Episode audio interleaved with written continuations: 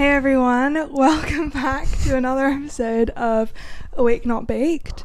Sorry I've been MIA the past few weeks. I needed a mental health break, but hopefully this um, new episode will be worth the wait. Um, today I'm joined by my friend Harold.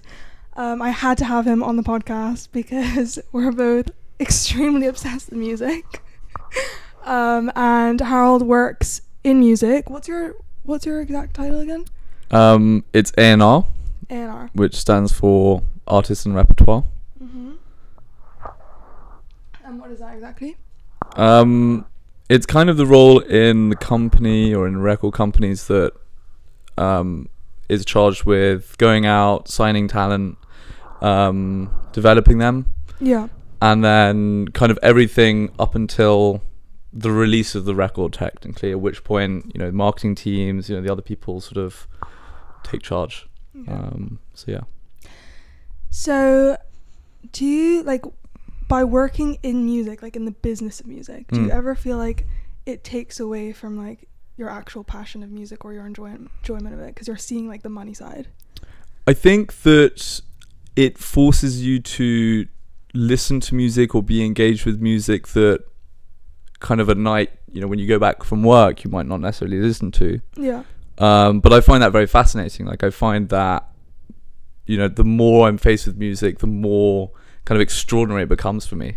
Um, like, all the different genres, all the facets of it, all the people that are involved with the making of it Yeah. that I kind of find fascinating. It doesn't really take away from the things that I love because it's just those those that you know music that you love is so intrinsic to you. It's part Yeah. of you know how you feel in a certain moment, how you feel at a certain point in time, and you can't take that away from anyone, Yeah. despite no matter how much music you might listen to that Yeah. you don't want to. You know, So after we went out to Shimza Mm. on Friday with Helen, um, I was like talking. We were on the flight, like, oh, like, I feel like maybe if I were to like go down the law path, which is what I've been intending to do mm. to qualify as a lawyer, like maybe I should do something more like media law, where I, I get to like go into these creative industries. And so when we got to um, her house and her sister was there, um, her sister reads tarot cards, and so I asked her to like ask about like media law and if that's something I should focus on, and it was like all really bad cards. it was like so she pulled out like a sequence of like six different cards, yeah, and like the first one was like fresh idea. She was like, "Is this like something new you've thought?" I was like, "Yeah, like literally two days ago." Um, and then the next one was like, like greed and materialism and like people like protecting like what they own and stuff like that. mm. Um, and then it was like all, all the rest of the cards are like me feeling drained and like disappointed that like I, maybe like the way like the en- enjoyment, the excitement that I have yeah. in that like area is like taken away from me because I see like the dirty side of it. Have you ever felt like it was it's like dirty? Well, it's funny. I mean, I remember I did my first tarot card reading and my only tarot You card reading tarot card when I was 12 years old at my friend Sasha's bar- bat mitzvah in Hampstead. And I remember being in this like dark. really dark room that I'd kind of got lost in this sprawling house. Yeah. And this sort of lady, she's exactly what you wanted to look like, with crazy hair. And she just said, Harold, you're going to travel a lot. Traveling for you is going to be, you know, what you're going to do. And it's funny because it's turned out to be true. And I spend a lot of time traveling and I love that aspect of my job. Um, but the dirty side, um, I think there's, I think you get a lot of different characters that work within music.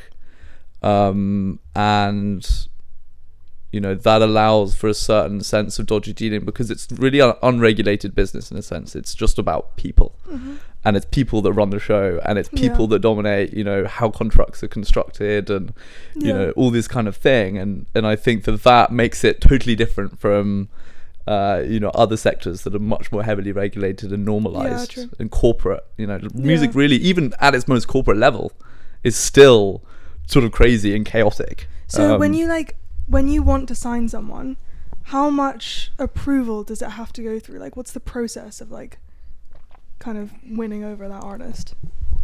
um Or do you have like a lot of autonomy? I mean, I think it's it's a fascinating process because you I was just having my hair cut, and the the lady was saying, you know, so how do you find artists? And the thing is, is that yes, you go to gigs, yes, you do that, you know, and and you've got to be sort of super in tune with what's going on, but often it's like the most random moment that might happen. You know, maybe it's, it's often it's like my some of your best friends send you something, and you think that's crazy. You know, Hannah, you might I send me sent- something. I sent you sent me a lot of stuff, I sent you a lot.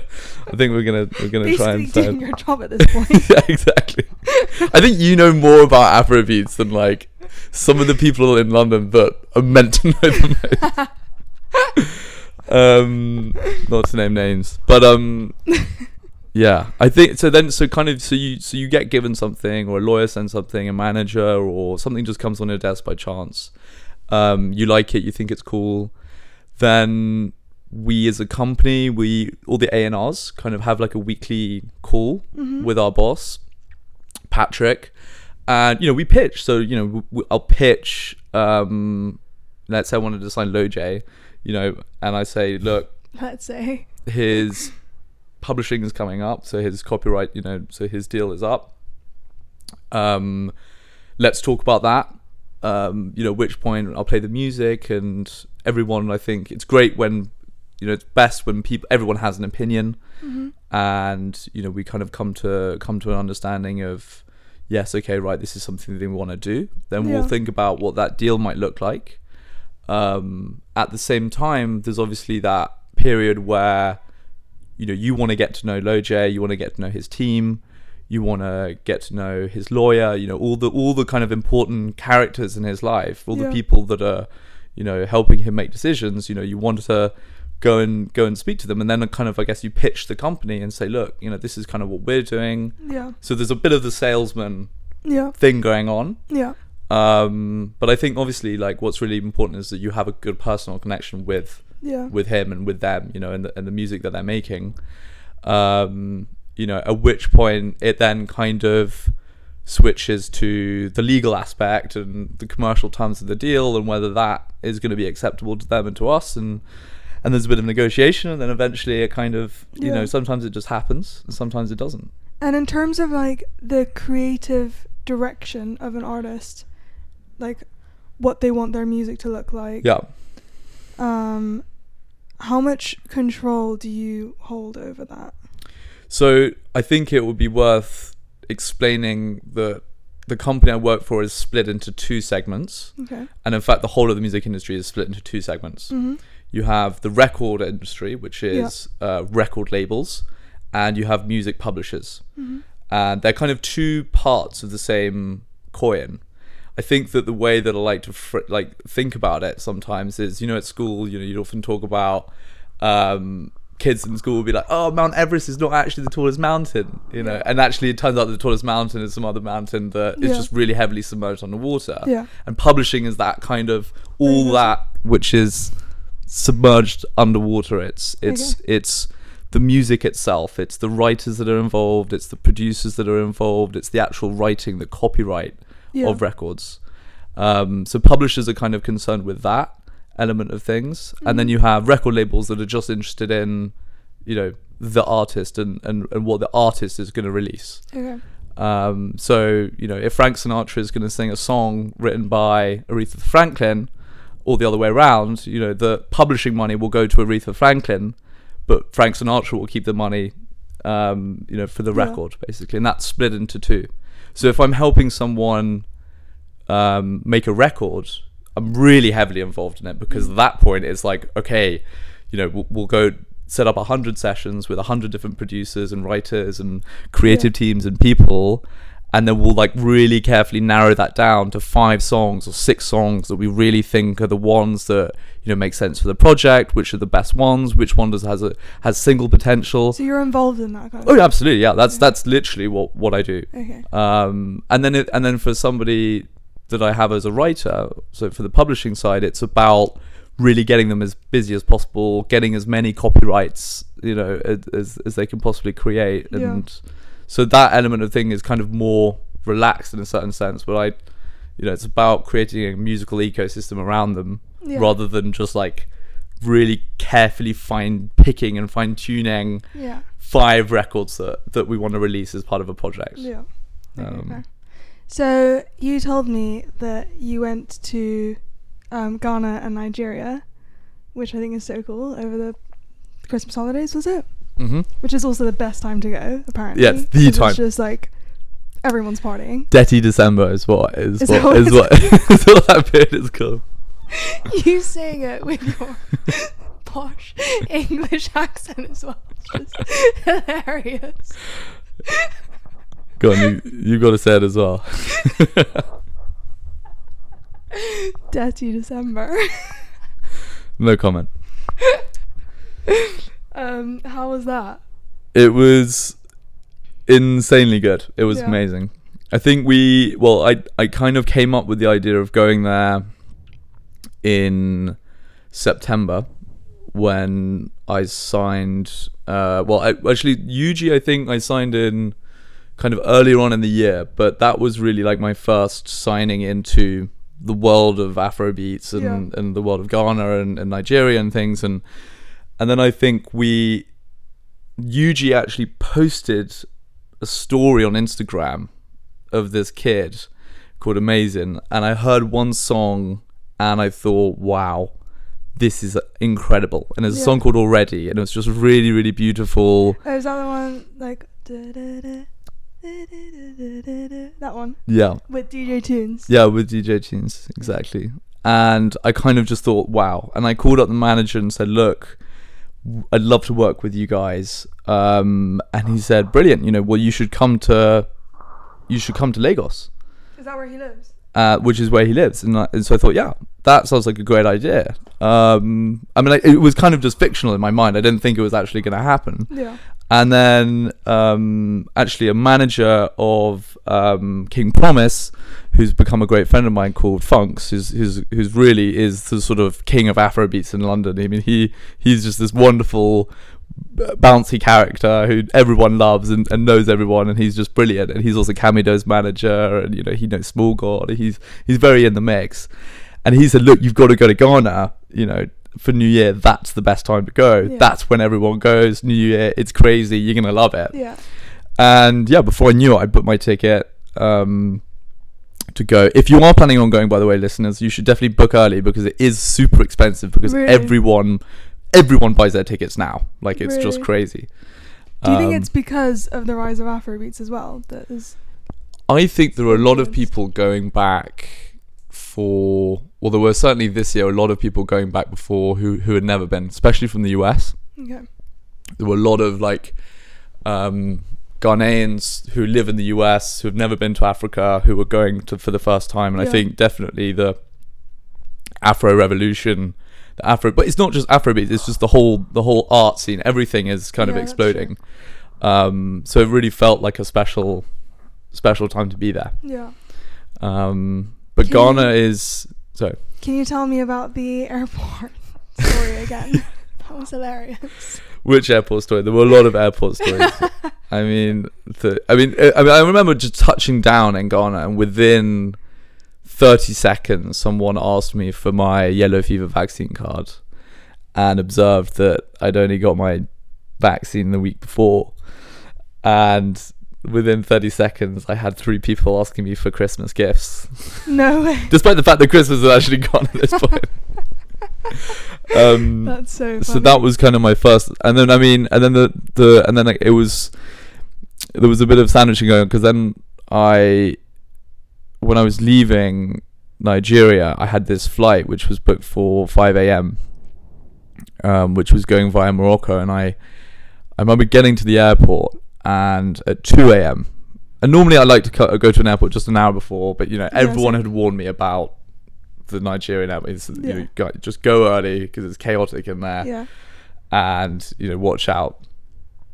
And so i get there it's sort of dead night 2 a.m and i, I genu- i mean it looks as if the whole of the airport was shut.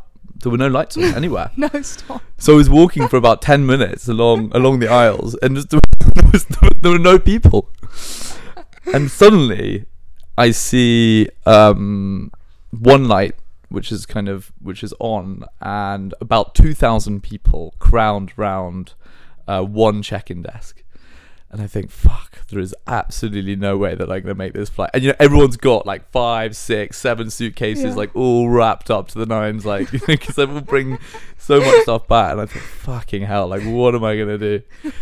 and um, and luckily, so this guy comes up to me, and and what's also strange about the Lagos airport is that um, all the people that work there, they they wear mufti, they don't wear uniforms. So, so everyone, so it's, it's impossible to tell, you know, who is an official, who is not Who's a, just a trying to swindle non-official, who's a swindler.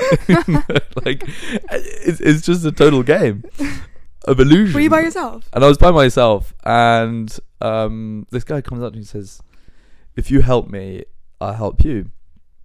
And I did have a bit of cash that I kind of because I wasn't going to get it exchanged. So Yeah. I just thought, okay, fine, I'll just give you a little bit. So I gave him about the, ten, the equivalent of ten dollars.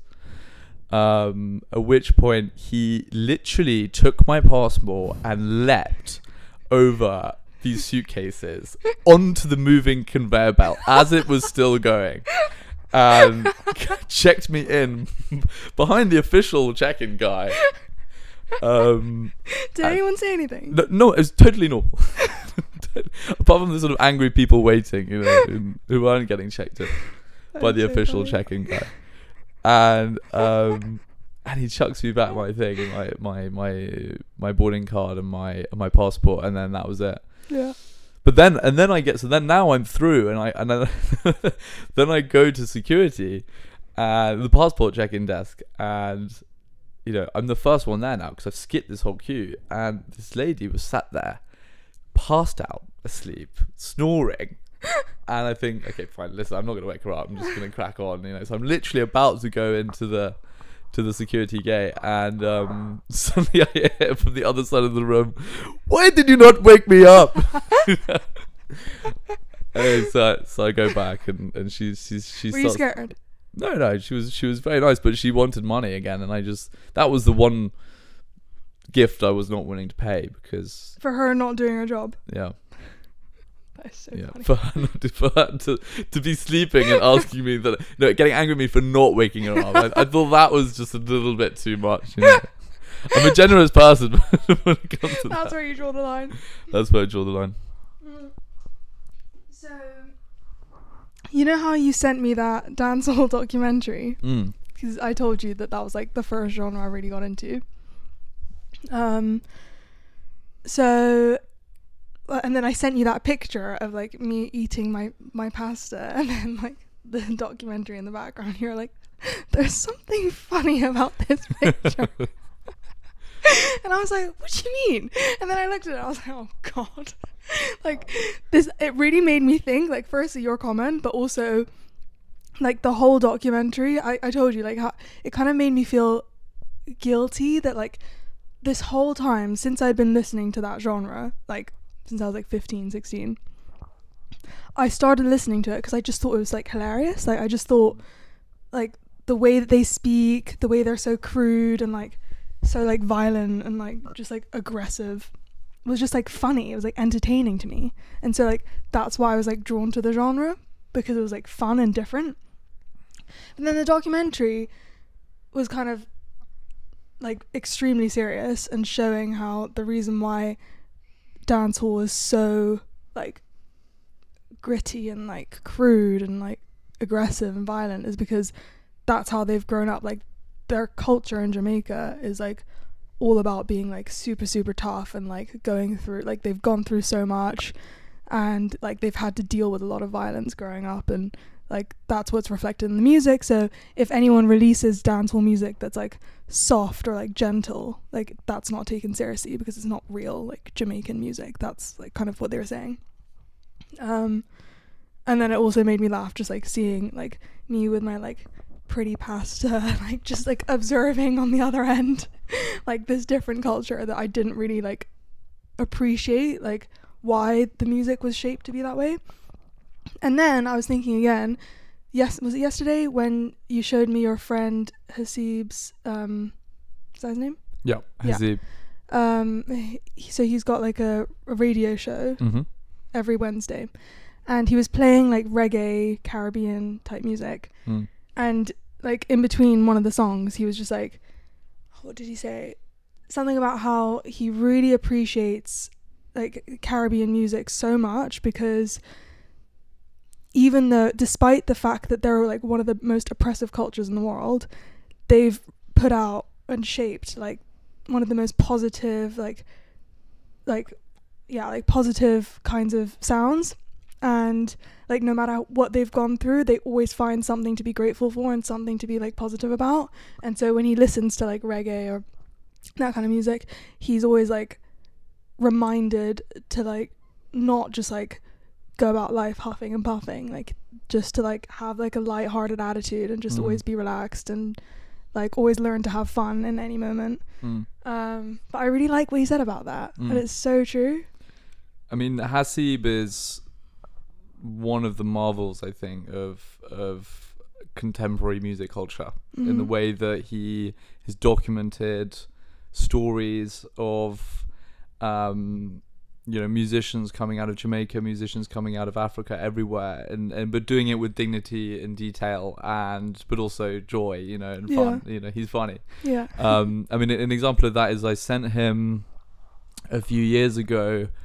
Um, I remember he he I sent him this song, and he I think he was in France, and he was by a beach, and sent him this song by Hugh Mundell, um, and it Hugh Mundell is this fascinating character that he's ended up doing a lot of research on and a lot of thinking about, but we both became captivated by the story of this this artist from Jamaica called Hugh Mundell, and he released his first album, I think, in when he was about fourteen or something, and he has this angelic voice, mm-hmm. totally angelic, and it you know it, it hadn't even broken, I think, but you know when he was doing his first record, and it's a very high pitched, beautiful kind of tone to it, and um and Augustus Pablo was a big admirer, and there's this amazing video that you can find on YouTube of the two of them um, in sort of by a river, Mm-hmm. and Augustus Pablo is kind of playing his, you know, the Augustus Yeah. Pablo instrument. I'm not sure what it is, but with the, with the sort of little pipe and the and the and the and the fluty sound, and Hugh Mundell is sat there on the bank singing in this voice, and you think, this guy, how do I not know about him? Firstly, secondly, he you know could have he has that power and charm that Bob, Bob, Bob, Bob, Marley has in the way that he captivates Mm-hmm. and tragic story which you know ended up terribly which is that he when he was 17 years old just at the very point when everyone was talking about him and thinking about how you know really spiritually but also musically he was going to be the next Mm-hmm. guy to come through he got shot and you're always reminded about and and, it, and it's it's it's funny because sometimes you listen to dub music sometimes you listen to um you know the the and it, it it's got this kind of joyous spiritual quality to it but it's always you know the violence the the the, the torment is is never too far away Yeah. you know and that's central to the music is i think that play between the the pain the violence but but Mhm. also the the longing and the hope you know the, Yeah. the the the music itself is kind of bringing you Yeah. um and that's what i find amazing Yeah. And I think that's why I like Afrobeat so much. I just Mm. find it like compared to other more pop I would say now it's like a very popular sound. It Yeah. wasn't a few years yeah ago. it's a form of pop Yeah. 100% Yeah. Um but, you know, compared to other mainstream music these days that are charting, the way that they talk about women is never like, well, h- hardly in like a derogatory way. It's Mm. always like so like worshipping of like females yes and kind of like pining after them and like just like always like lifting them up and then like they'll never be like bitches hoes or anything like that Mm. um and also just like the way everything is so melodic and like their harmonies are just so good it just like makes it just makes you sing you know and even like their rhythms are just so danceable like Yeah. anyone can dance them whereas with a lot of like hip hop and rap i find it's the kind of music that feeds your ego Mm. like you know like look at me like i've got all this money and like i'm dripping and da da da like it's Mm. always like you know when you listen to it you're meant to feel like good about yourself in a sense that you're superior to other people Mm. whereas with afrobeats the feeling i get is like you feel good about yourself like in relation to like the wider community like you're you feel connected with everyone you like want to dance with people you don't feel like you're like looking down on anyone ever you Mm. know um I, I totally agree with that, and I think Yeah. that um, the, the the the striking contrast in my mind is that you know a lot of American trap. I mean, we sent some trap music to one another like Yeah. recently, and I think there are definitely moments that I really like. But Yeah. like, I think you know the the problem is, is exactly as you say. It it kind of draws in on itself. It's Yeah. about the individual. It's Yeah. about the drip. It's about being cool, yeah but but not in a kind of extroverted way, in, in a sort of introverted sense. And, yeah and it's about a, a sense of passivity, you know, Mm. about about the world Mm. and, and and smoking weed and lean, you know, and all Yeah. these kind of drugs that are really just about drawing into oneself. yeah that's so and true I think that um, you know, if you take Rema for example, who is Yeah. just a an incredible Yeah. artist, like I can't.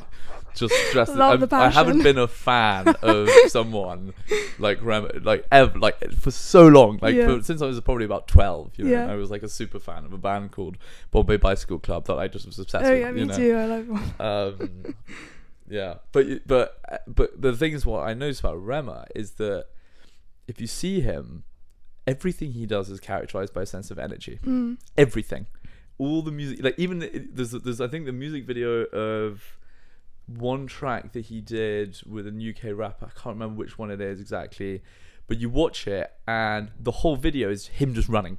He's running in this car. He's running out of the car. He's running towards this girl. Yeah. He's dancing in the party, and he's coming out. You know, it's just all this sort of physical Yeah. strength and movement, and and then you see him live, and it's exactly the same experience. It's Yeah. the same. You know, I saw him in Paris where he came and did Really? a did a did a did a. I was at a club, and he just came on at, at midnight, and it suddenly the whole room. Did you know he was gonna alive. be there? No. really Yeah, yeah, it was Oh my unannounced. We were God. just at a club during Fashion Week, and then literally he came on stage. that is And sick it was Oh the my best. God. It was the best night ever. did you cry No. Nearly there. But we've, we, I, s- I said this to you before, but like, also I think what feeds into that whole like, lack less, literally, Wizkid's last album is called More Love, Less Ego, right? but like, that I think that is just like the theme Yeah. of Afrobeats, and I we've said this before, but like the way that the guys' voices are often quite whiny and high pitched Mm. and almost a little bit feminine. I think it kind of I don't think they mean to do it, but like mean for it to be this way, but I think it's reflective of the fact that they're not trying to be so hard and like so like I don't know, toxic masculine and I don't know, trying to show like superiority over other people whereas with a lot of like trap and rap uh, you know, even with grime people are trying to like sound so hard and Yeah. like just so like it's so it's so true what you say. I Yeah. mean, um, Wiz is a good example. Uh, Rema's a good example. Amexin as Yeah. well, who we both love. yeah. Everyone listening should check out Amexin. Um, How do you spell him his name It's again? A M E X I N. Okay. Um, and actually, if you listen to his songs, like his vocal range, um, is so it, it's so high that it's it, it he you, he sounds like a girl when he sings. He sounds like a girl. yeah. Um, and it's beautiful. It's beautiful to listen to. Yeah. It's wonderful. Um, Like Midas the Jagaban. yes, Is that a guy or a girl? it's a guy. I think it's a guy. I think it's a guy. But I for like the first six months of listening to Midas, I thought he was a girl yeah. because you, of you can often Yeah. think that.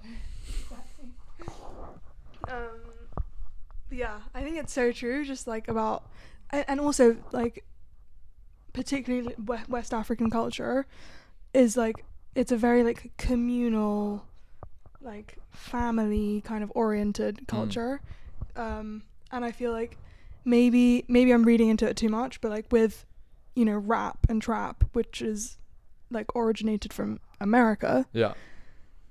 you know the country is all about like capitalism and individualism and like kind of the rise of the self and like Mm. bettering yourself and there's less of a culture of like bettering the community. I feel like it's all about individualism. I mean, it, w- it was it was fascinating when I went to uh, Lagos. Mm-hmm. I we we we um me and my partner um Kike um shout out Kike he's a brilliant man um and he's also the manager of Amexin and, and manager of a bunch of young producers um who are incredible. And and together we put on this writing camp. And so we so so we did these invites. We to reached out to about 100 people and they all made applications. And then we kind of went through and, and, and Mhm. picked 20 of the of the writers and producers and artists that we thought you know would could could be the best. Mm-hmm. and in the end we rented out a little airbnb we had um Little. Harold has does this thing of like just saying everything is little. but it's not condescending it's it's said with love um and so every and, and what was funny about it was that everyone knew of one another yeah. so they were all instagram friends but they never met Really? and so it was the first time they all met and within 20 minutes it was a one big family yeah. it was a, we called it the Sonic Rares family, and we had an artist, um, a visual artist who was in on the sessions, and he was painting whilst the sessions so were going on, and it was just wonderful the the the synergy between everyone. Yeah. Um, we had some amazing, you know, in in London.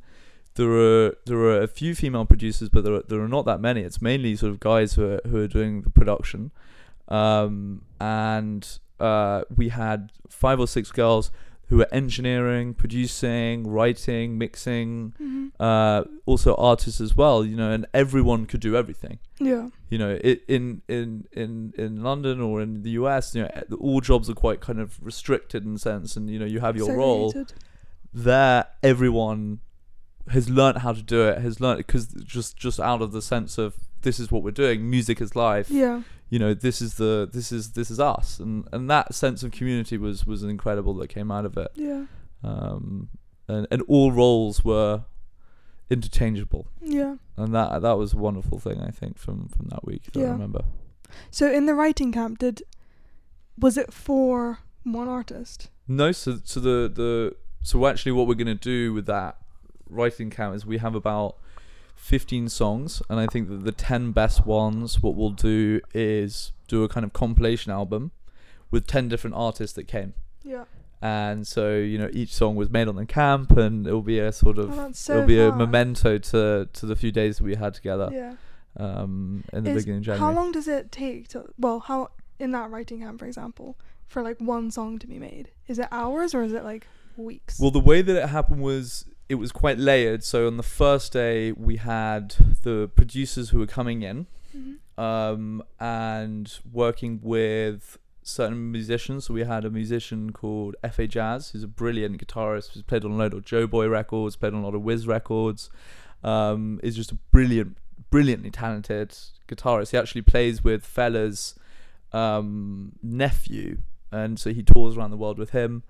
Um, and so what we were doing is kind of doing loops. So he'd come up with loops, a Mhm. loop idea with his guitar. The producer would record it and sort of layer a little beat around it. yeah. And then the next day, we would have the writers who would come in and come up with melody ideas or uh, hooks, um, so little bits of choruses. Then we'd record that, and then on the third day, we had the artists that would come in.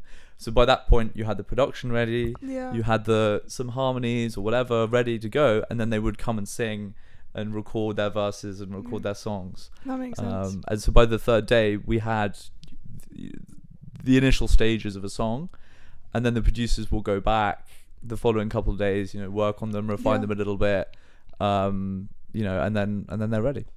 So with Amexin's album or EP or Mhm. whatever, were you like heavily involved in that then No, that was all. before? It was all made pretty much um, when, yeah. By the time I'd even reached out, yeah. those songs had been recorded.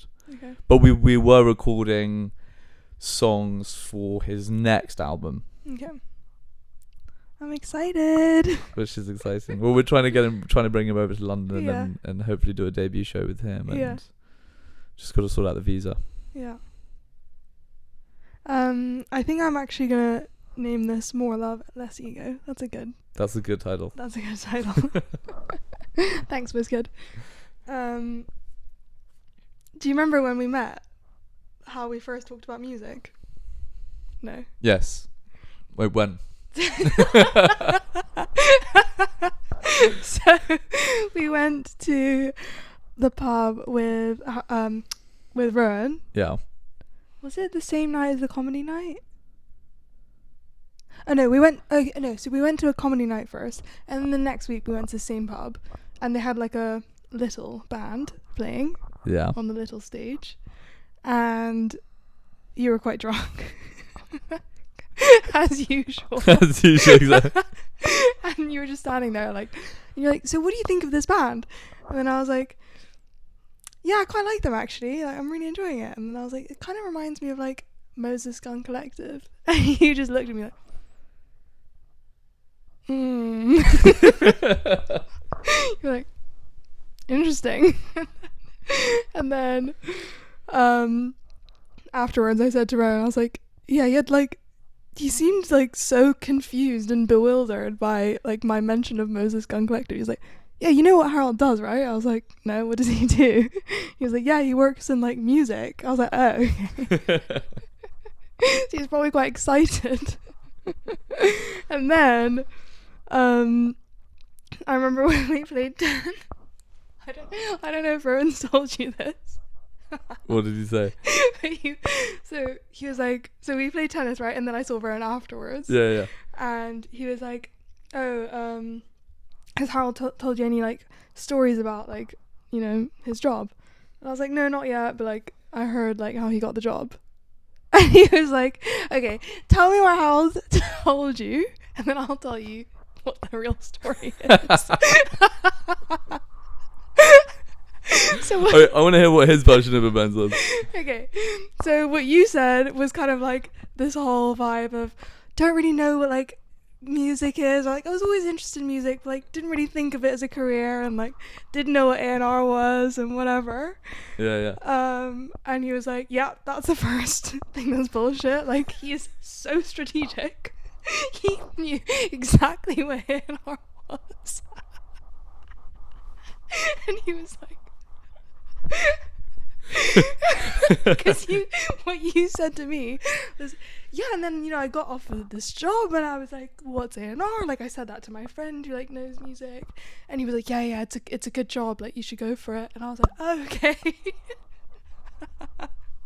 If I say that that is the truth, intrinsically I know that he's not going to believe that.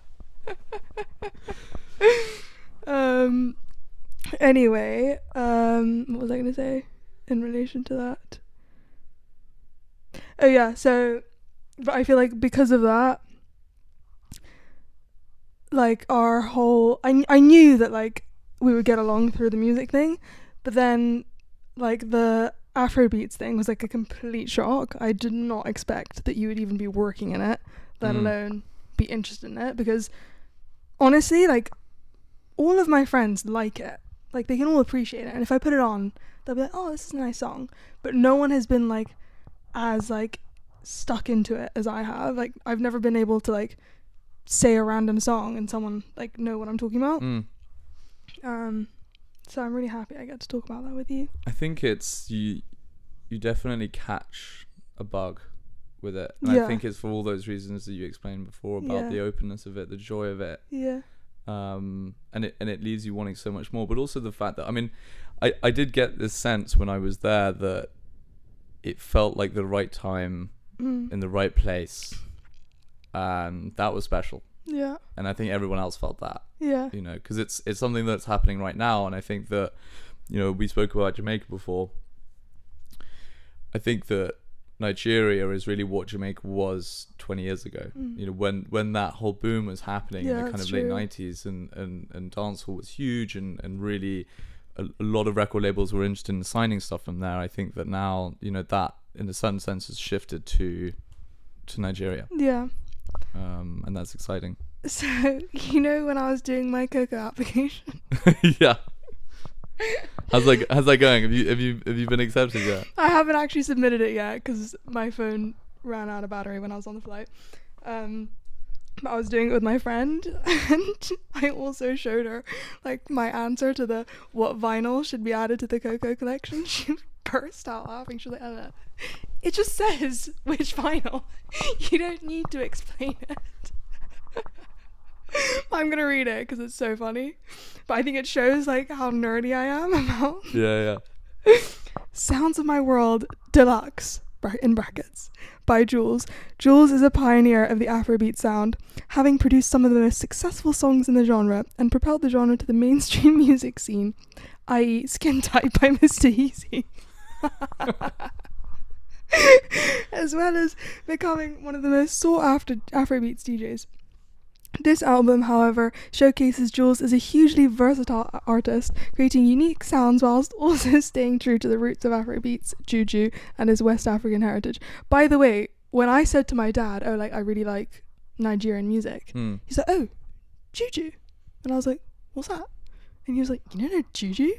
and he told me that when he was living in San Francisco, um, there was like a big like Nigerian community, and he once went to this concert, which had like Juju music, and it was he was like the only white guy there, um, and he was like, "Yeah, I love I love Afrobeats, like that's what it came from." Yeah, yeah, yeah. Um, so Incredible. cool. Yeah, my dad's like such a music guy as well. Is he an Afrobeats man?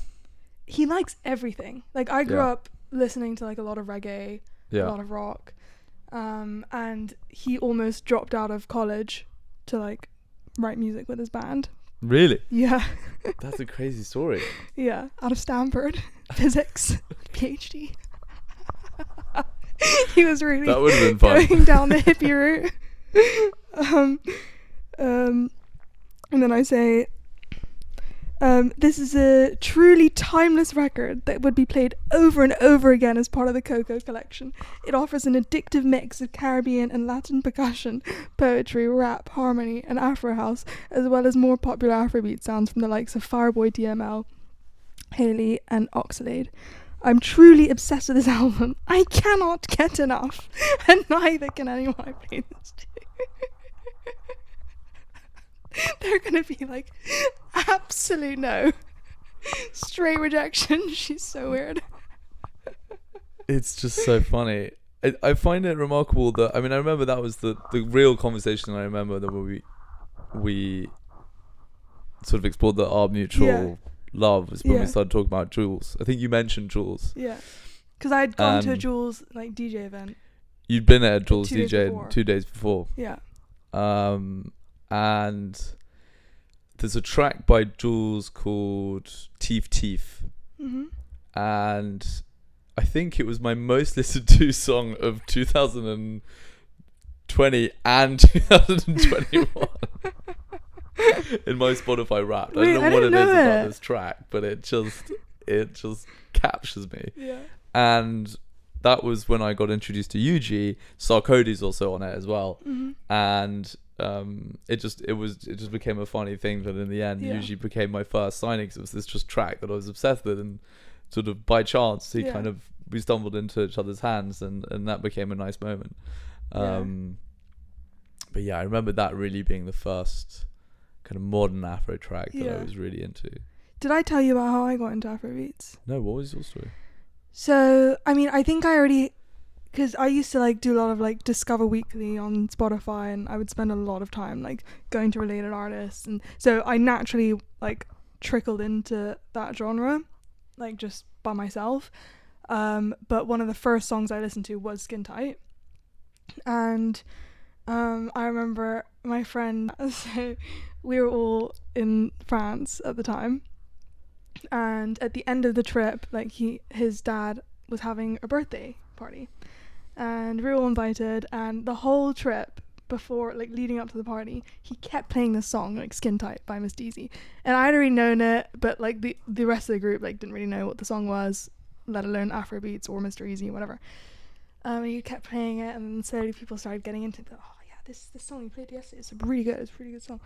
Um, and so he like got the whole group to be like super hyped with this song, and then all of a sudden at his dad's birthday party, Mr. Eazi just comes out and starts playing Skin Tight. And I was like, classics, like secretly like indoctrinating people.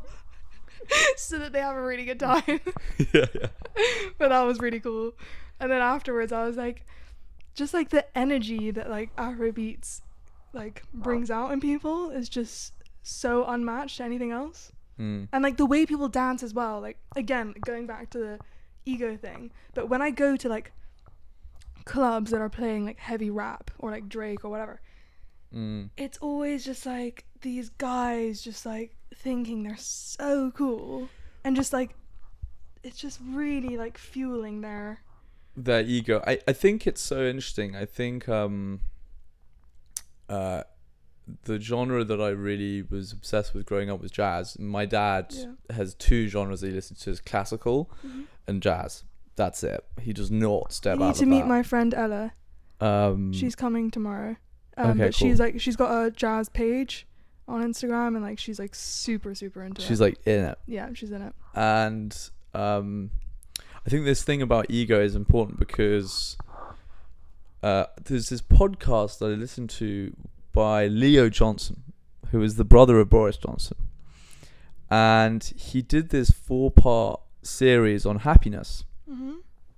and it's a great it's a great podcast because he goes and has he has these conversations with um people that live in a care home he has these conversations with these hippies he kind of interviews all these various Oh, different that's so cool. character groups and at the end of the fourth series the fourth episode sorry he um he kind of concludes and he's sort of getting closer and closer to his argument and closer and closer to the answer that it, that he's looking for about what what is it really that makes you happy um and he interviews this um professor at Oxford who is you know interested in cognitive science but is also obsessed with he's kind of an am- amateur jazz um pianist or something Mhm. And he's been writing this thesis on um, the theory of jazz and, and how jazz kind of relates to the workings of our brain and, and, and kind of thought processes and things. Yeah. And he says that, you know, for me, um, the the being of happiness or the, the, the state of happiness is best expressed um, amongst jazz musicians Yeah. because in jazz there's always a structure to a song there's always you know the bridge the you know the the the, the different solos that kind of happen and there's, Yeah. is a kind of loosely coordinated structure Mm-hmm. but for in order for it to really have its magic you have these wonderful moments when the jazz musicians are kind of leaning on the other and they kind of they have that sense of trust Yeah, in the other so and when they're playing their solo and they kind of they're thinking about what the pianist is doing the pianist is thinking about what the saxophonist is doing and they're really working together as a team Yeah. but improvising doing do, whilst doing that Yeah. and in the process creating something new Mm-hmm. and he basically just thinks that that central point is can, can is a good kind of a, just a parable or you know a, a metaphor for how we can achieve you know a true state of happiness which is actually really about letting go of the ego Yeah. and giving yourself away to to the other Yeah. and and, and you know that's in a sense what love is as well is is kind of doing a similar thing it's it's it's it's not about you it's about giving over to someone else and i think that was a really big moment for me when i realized that and i thought yeah, Yeah. that's so true It's so true. you know music that really does that and and when you see people working together and creating Yeah. something that's that's when it's at its most special Yeah. Yeah. um so I was- so agree. And I think that's why I like jazz as well because just as you said, like in those moments of improvisation, that's where the magic of jazz is, but it's also these moments where you're able to self like have self-expression, but it's always kind of very intuitive with the other people that are playing with you. And it's kind of like learning to like th- like improvisation in general i think is about like learning to be more intuitive with other people and learning to be like to create something without like having so much control and Mm. like just kind of being in the present moment and just seeing what happens you you can't be more present than Yeah. than that moment Yeah, you know that is literally. the ultimate yeah presence yeah you know And, but I think also that the interesting thing about improvisation is that you you don't ju- you can't just improvise not knowing something. It's Yeah. it's not a password to not do your scales. Yeah. You still do your scales. Yeah. The whole point is you know all your scales, but they're in your mind, and that's when your mind is sort of connecting Yeah. what you've what, what kind of exists in your head already. That those formulas that you've already learned Mm-hmm. that you that, but and- but then you kind of you set sail to them and you say, okay, look, you know yeah. that I'm gonna I'm gonna open my mind and see how these structures formulate themselves. Wait. Let's get out the audio cut off, but I am now talking about Matthew McConaughey's book Green Lights. Um, it is insane. It's like a mm, like a memoir. Is that how you say it? Like when you're s- still alive and you're talking about your life. A memoir. Um, a what does he say? A memoir. Um, a mem- a memoir. then you fucking at me about my fucking accent on the podcast. I think the only listener to this podcast is gonna be Ryan, and he's gonna shit himself.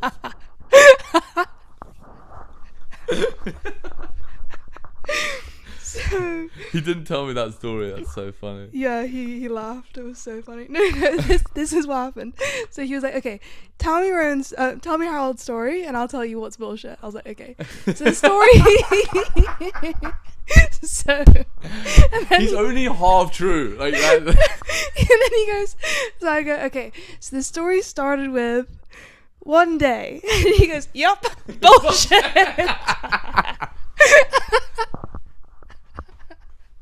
it was Uh, so funny. He was cracking up, and he was like, "See, this is why me and Hal are the best friends. Like, we just we we get the skeleton, we get the bones of the story, but then we embellish it so much that we're not quite sure what's truth and what's false. But the bones are still there, so you can't really say that it's a false story." oh god, that's too funny. Okay, I'm gonna find. So, this thing about like learning to be, um, learning to understand, and like have discipline before expressing your creativity, stuff like that, Yeah. is something that Matthew McConaughey wrote in his um, memoir. Okay. Um, and so the whole book is basically him. Ta- you would really like it. It's really funny. Okay. Um, but it, he basically like uses his old diaries to talk about like funny stories from his childhood and as he grows older. But then kind of writes little poems or little notes where he like had like moments of realization and things like that. Okay. And so this one page is called um, "Conservative Early, Liberal Late." So that's the title. And he says, "Create structure so you can have freedom. Create your weather so you can blow in the wind. Map your direction so you can swerve in the lanes.